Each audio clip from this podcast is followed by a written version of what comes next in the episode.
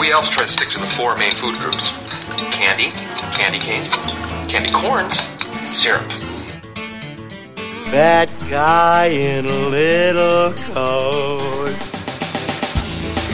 By the way, ladies and gentlemen, as always, this stuff in lieu of actual entertainment. Alrighty then. Hello and welcome back. This is Story Time, and I am Gamer Dude. Glad to have you with us for some more stories this week. Today, since we're in the middle of the Christmas season, at least as I record this, I thought it would be a good time to talk about Christmas traditions.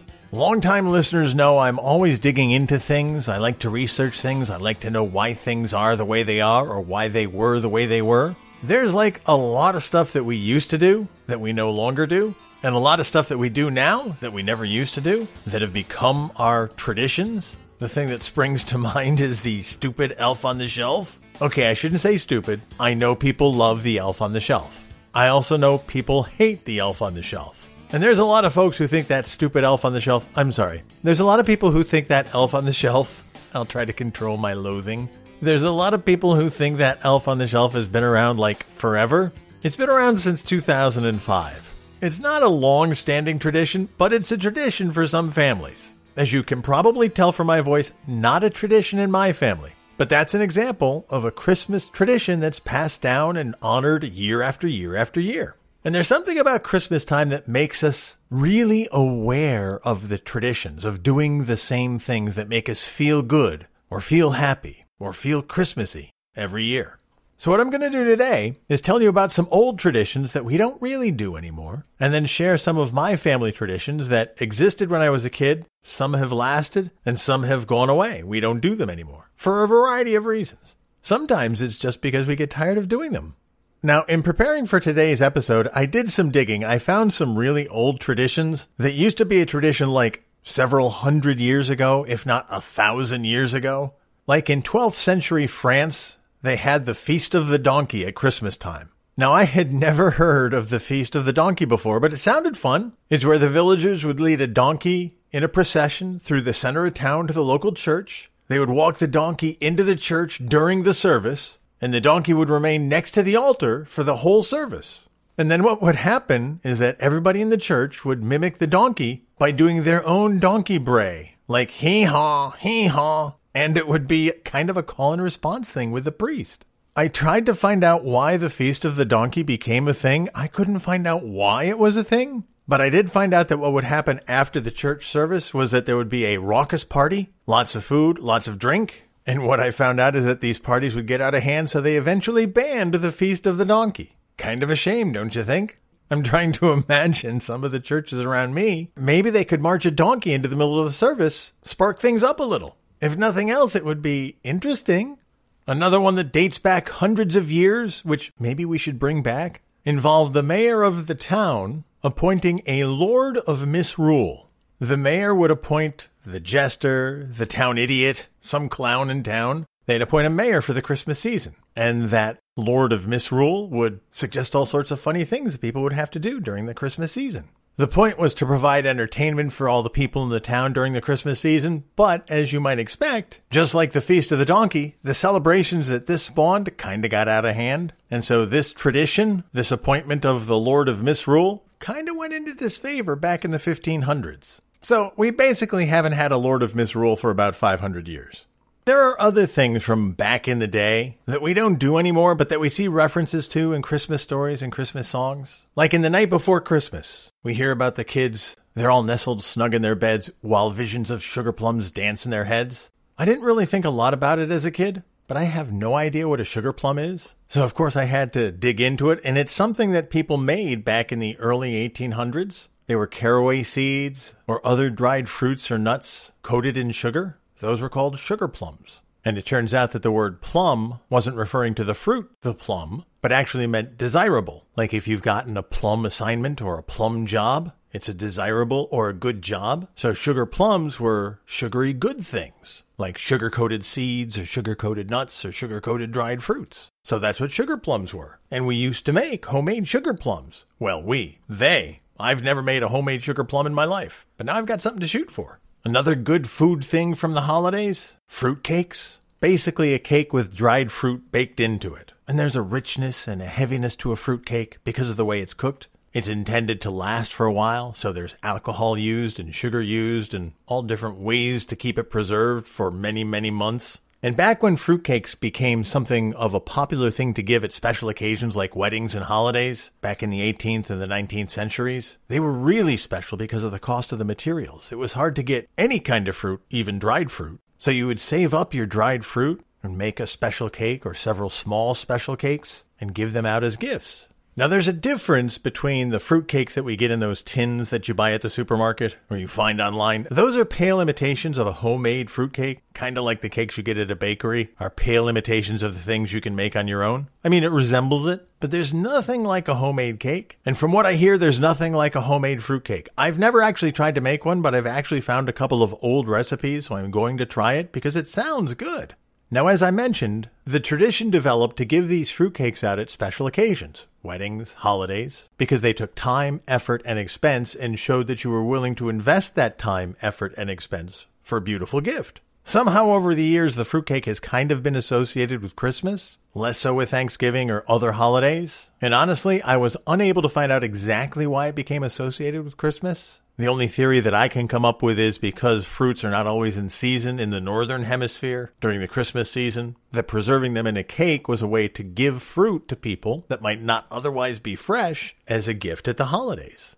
Now, another one of those traditions that we hear about in Christmas songs is the 12 days of Christmas. Years and years and years ago, like centuries ago, the 12 days of Christmas actually started on December 25th. The lead up to Christmas was called Advent. And if that word sounds familiar, you've probably heard of Advent calendars. They're much more secular now than they ever used to be. Advent calendars have been around for a while, and they counted down the days leading up to Christmas. The window leading up to Christmas was where the Advent calendar was supposed to cover, and it was, years ago, a very solemn time. Nowadays, the days leading up to Christmas, it's all shopping, it's all Christmas parties, getting ready for the holiday. We have office parties, we have social parties. We're out spending our money, buying Christmas gifts. It's crazy time leading up to Christmas now. But years ago, the time leading up to Christmas was somber. There was fasting going on. The time leading up to Christmas was almost a holy time. And you would track the days with an Advent calendar. The early Advent calendars would have a little door or a little window that the kids or the people in the house would open, and you'd get a little Bible passage or a poem. But it was something more somber and reserved than we treat the days leading up to Christmas. But this is when Christmas was viewed more as a religious ceremony than just the secular holiday we've kind of turned it into. But Advent would lead up to Christmas, and then Christmas Day would be the first day of Christmas. And then each day after that would be a different celebration. That's why there's 12 days of Christmas and 12 different gifts. And in those days, the Christmas season extended from Christmas Day, the 25th, to the eve of the Epiphany, which was January 6th. And back in those days, the biggest celebrations were held on January 6th. That became known as Twelfth Night. And for Shakespeare fans, you know there's a play called Twelfth Night. And the celebrations on Twelfth Night were the inspirations for Shakespeare's play. So when we hear the song The 12 Days of Christmas, it has its origins in the original celebrations of Christmas. The traditional song has continued, obviously, but the way we celebrate Christmas, just as obviously, has changed. A lot of other things have changed over the literal centuries that Christmas has been celebrated. I mean, if you know the Christmas song, It's the Most Wonderful Time of the Year, you hear the words, There'll be scary ghost stories and tales of the glories. And if you're like me, you wonder, well, what scary ghost stories are we talking about on Christmas? This isn't Halloween. Well, it actually used to be a thing. One of the traditions used to be telling scary ghost stories on Christmas. I mean, if you know A Christmas Carol by Dickens, it involves ghosts. Marley's ghost and the three ghosts who visit Scrooge? That's because ghost stories were a big part of Christmas back when Dickens was writing. Another thing that was associated with Christmas that we traditionally associate with Halloween wearing costumes to celebrate Christmas. People would go to Christmas celebrations dressed up in costume. Now, I don't know if our current tradition of ugly Christmas sweaters counts as dressing up in costume, but it certainly can be viewed as a revival of that I mean, that's another tradition that's of relatively recent vintage. The ugly Christmas sweater party we've all heard about or attended. I personally have collected a few ugly Christmas sweaters over the years, but it has its roots in the fact that we used to wear costumes to celebrate the Christmas holiday. Another Christmas tradition that we still observe, although less so in recent years, is Christmas caroling. Now, when I was a kid, we used to go out and Christmas carol. I don't know why we did it. We loved to do it. And the neighborhood kids would get together, and some of the parents would get together, and we'd walk around the neighborhood and we'd sing Christmas carols. Now, early Christmas caroling, people would do the same thing. They'd go around and sing Christmas carols. But the early origins of Christmas caroling were more or less along the lines of trick or treating that we have today. It actually involved poor people going to the rich people's homes and singing Christmas carols and basically asking them for gifts food, drink, whatever little cookies or little ales they might have lying around the rich man's house. They expected to get a little treat from their Christmas caroling. What would happen is, if they didn't get a little treat, bad things might happen to that rich person's house. So treats were given out to Christmas carolers, both to make sure they didn't do anything to the house, but also to make sure they moved on to the next house. And you know what? When we went out and Christmas caroled when I was a kid, I remember the people in the houses would come out with cookies or popcorn balls or other little goodies that they'd give us as kind of a thank you for Christmas caroling. So even the tradition of getting little gifts from the landowner continued to the days when I was Christmas caroling. Now, I haven't been Christmas caroling in ages. And quite honestly, I don't remember the last time I saw anybody out Christmas caroling. But I do remember having fun doing it. It was kind of a neat way to get the family together, to get friends together, to get everybody together and do something kind of different around the holiday season. Now, I mentioned that one of the things that the Christmas carolers would get would be some kind of beverage, some kind of drink to go with their little cookie snack. Now, one of those early Christmas beverages, one of those traditional Christmas beverages, was something called wassail or wassail. I've heard it pronounced both ways, but I think the correct pronunciation is wassail. I think people like to go wassail because it's spelled W A S S A I L, so it looks like sail at the end. But I've usually heard it wassail. But just like niche and niche, although I might have my favorite pronunciation, I know people like to do it their way, so I'm going to call it wassail. Wassail is a hot drink basically made up of wine or beer or cider with spices and sugars mixed in, and it's a nice warm drink that you serve around Christmas time. People would go a wassailing, if you know the old Christmas carol. But wassail is a drink that you don't really find too much anymore. You can find recipes for it if you're looking for a nice warmed alcoholic drink for the holidays. Doesn't have to be alcoholic, you can just use cider. Some warmed cider with spices, maybe some apples dipped in it, give it a little extra flavor. But wassail is a traditional Christmas beverage, which is very similar to something that is referenced in a Christmas carol. But we don't see this beverage referenced in the movies. But if you read the book, Scrooge and Bob Cratchit share a Christmas bowl of smoking bishop. I had no idea what a smoking bishop was. I had to look it up. From what I could find, it's a mulled wine mixture served warm, usually incorporating oranges or grapefruits along with some spices, specifically cloves. But there's a tradition we don't do anymore smoking bishops and wassail. A tradition we do do is eggnog, but it's not the same as it used to be. Decades ago, centuries ago, eggnog was a big thing and it was very, very alcoholic.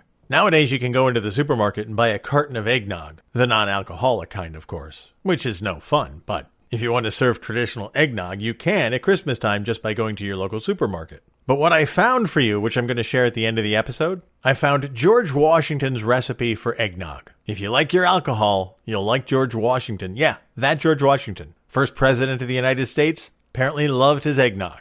The Old Farmer's Almanac found one of the original recipes that George Washington used back in the late 1700s, and I've got it for you. We'll share that in a little bit. But these are all the old traditions. These are traditional things that used to happen that we don't really do anymore, that aren't around for us anymore. I mean, we have pieces of them. We have the Advent calendar, but nobody knows what it means anymore. We talk about the 12 days of Christmas, but we don't know what they mean anymore. We sing about going a wassailing, but we don't know really what that's all about. So we honor these traditions, although we don't necessarily know why. And my family was the same. We honored traditions that I had no idea why we were doing it. We were just doing it because it was tradition. That's what we did. We always hung garland on the tree. In case you don't hang it on your tree, garland is a long line of things strung together, either brightly colored or in some cases food, which I'll tell you about in a second. And it's kind of a chain or a line that you just string around the tree to brighten up the look of your Christmas tree.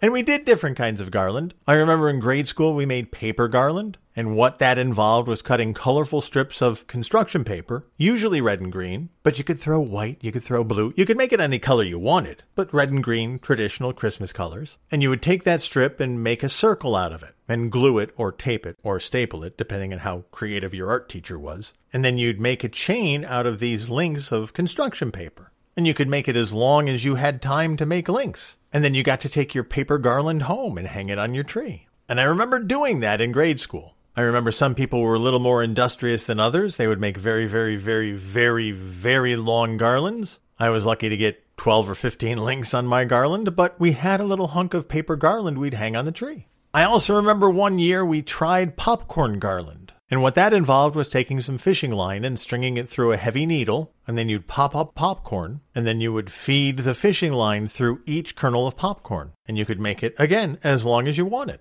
I remember doing that as a kid a couple of different times. It didn't become a big tradition, but we did it a couple of different times. I don't remember why we stopped, but knowing my dad the way I do, it was probably because the tree smelled like popcorn and it drove him crazy. But it was a cool thing to do as a family. We'd pop the popcorn, take the fishing line, and just string the popcorn through it. And you can get a pretty long garland. I've actually also seen people do popcorn and cranberry garland. You can get cranberries, and I've seen people do a piece of popcorn, run the fishing line through it, then take a cranberry. You can buy them in the supermarket, run the fishing line through that, then another piece of popcorn, another cranberry, rinse and repeat. It's a very colorful garland, something different to try. If you're into a homemade project, you want to create a tradition, make your popcorn garland, or popcorn and cranberry garland.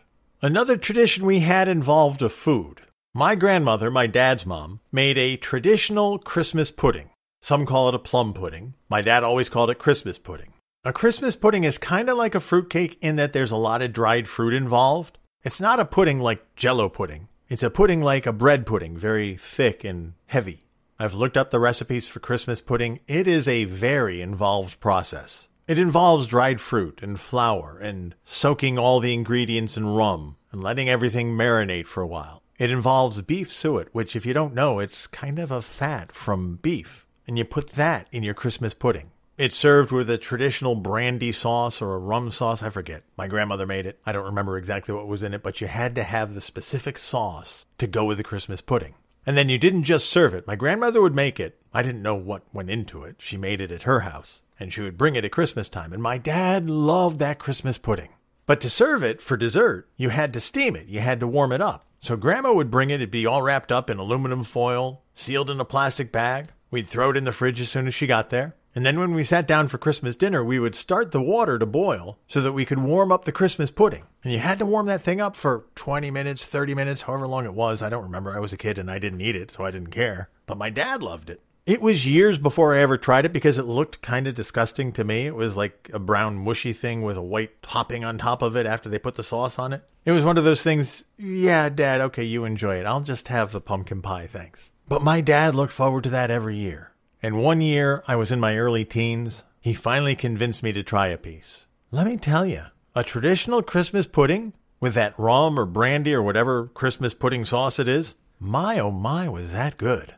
If you've ever had bread pudding, which is basically what it sounds like, it's bread, but mixed with sweet sauce and soaked and then baked, and you can serve it with the sauce too. But the Christmas pudding has dried fruit, some nuts, although the one my grandmother made didn't have nuts because my dad couldn't eat nuts, but there was dried fruit in it, different kinds of seasoning. I'm guessing she put brandy or rum in there. There's a flour base, there's a sugar base in there. Then you steam it, it gets nice and warm, and then you put that sauce on it. Oh, it was so good.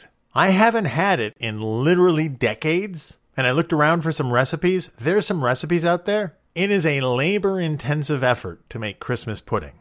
It takes a while. I might give it a try to see if I can duplicate the taste, but if you're at all interested, just Google Christmas pudding or plum pudding. That was a tradition in my family's house for as long as I could remember. Grandma and her Christmas pudding. But unless I can find one out and about somewhere, I doubt that I'll ever be able to replicate it because I'm not sure I want to invest the time in putting one together. I guess that's one of the reasons that the traditions die. Sometimes we just get tired of doing them. Like Christmas caroling. I mean, it's not hard to go around door to door and sing songs. I mean, it's technically not hard. But we have so many things that we'd rather be doing, and it's kind of lonesome going out to Christmas Carol by yourself. So I can see why that might die out. Same with the Christmas pudding. It's so labor intensive and we have so many other things that we have to do that we want to do. We don't put time aside for something like making a Christmas pudding. Maybe we should. Maybe we should put time aside for some of these traditions that have died out. Maybe we should make some wassail. Maybe we should recreate fruitcakes and Christmas puddings. Maybe if we spent more time doing some of these traditional things, we'd appreciate the holiday just a little bit more. It's just a thought, but I think that's the important part about some of these traditions. It reminds us of the holidays that we've had in the past and helps us appreciate the holiday today the way we used to appreciate it as a kid. And that reason by itself is one of the best reasons to keep these traditions alive. So, whatever traditions you have in your house, keep them going. They're definitely worth it. They help you keep the memories alive, and I think they help you enjoy the holidays even more. So enjoy your traditions, embrace them, and make sure to pass them on. Because the stuff my parents gave to me helped me appreciate the holidays throughout my life, and I try to pass them on to my kids so they can appreciate them too.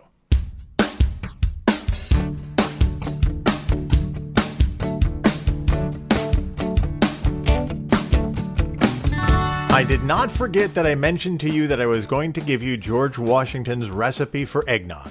It's pretty straightforward, it's also pretty alcoholic. By today's standards, it probably would cost an arm and a leg to make it, but I'm going to give it to you so you can give it a try. If you're interested, I've never tried it, I literally just found the recipe. And from the quantity of the ingredients, it makes a bunch of eggnog. Very boozy eggnog. But if you're in the mood, you can check this out. All right, you ready? Grab your pencil. You need a quart of cream, a quart of milk, a dozen tablespoons of sugar, a pint of brandy, a pint of rye whiskey, a pint of Jamaican rum, and a pint of sherry. You also need a dozen eggs. Those are all of your ingredients. Yeah, that's a lot of ingredients. Now, the first thing you do, you have to mix all of the liquors together the brandy, the whiskey, the rum, the sherry, mix it all together. Then, according to George Washington, you take the eggs and you separate the yolks and the whites. You put the yolks, that's the yellow part, in a bowl and beat them up, and add all of that sugar, all 12 tablespoons, to the egg yolks and mix them up. Then you add the milk and the cream to that. Beat it slowly as you do it. In a separate bowl, you're going to beat the 12 egg whites until they're stiff. What that does is it poofs them up, gives them some body. So you want to get little peaks out of your egg whites. And we've talked about beating egg whites in previous episodes. You can do it. Absolutely, you can do it. I know you can. Once you have stiff beaten egg whites, you fold that into the egg yolk mixture. So it's kind of a frothy, poofy kind of mixture. Then you add your liquor to that. Pour all that liquor you mixed together into that whole mess that you just created. Okay, maybe I shouldn't say mess. Into that delicious, frothy batch of whatever you want to call it. Then you set it in a cool place for several days. Now, don't forget, in George Washington's time, there was no refrigeration, so you had to find a cool place like a root cellar or something like that. These days, just throw it in the fridge. But I like the fact that he said set it out for several days. Okay. And then the best part about the recipe, and this again from the Old Farmer's Almanac, they found this amongst George Washington's papers. The last thing he wrote in the recipe taste frequently. So I guess you got to make sure it tastes nice and alcoholic before you serve it for Christmas. There you have it George Washington's eggnog. As I said, I haven't tried it yet, I just found the recipe, but there's a lot going on in that eggnog. Now, given some of the family adventures that I've had over the years, this eggnog might be a welcome addition to some of those get togethers. These days, life is calm, so I don't need it so much. But there was a time, there was a time this would have done me good. And if you need this kind of libation, I hope it does some good for you. Anyway, that's going to do it for this week's episode of Storytime. Thank you so much for listening. Thank you for being here. Thank you for spending your time with me. I hope your Christmas season is going well. I hope you're able to capture the holiday spirit this year, and I hope you're enjoying yourself. Until next time, you guys take care of yourselves, and I'll see you when I see you.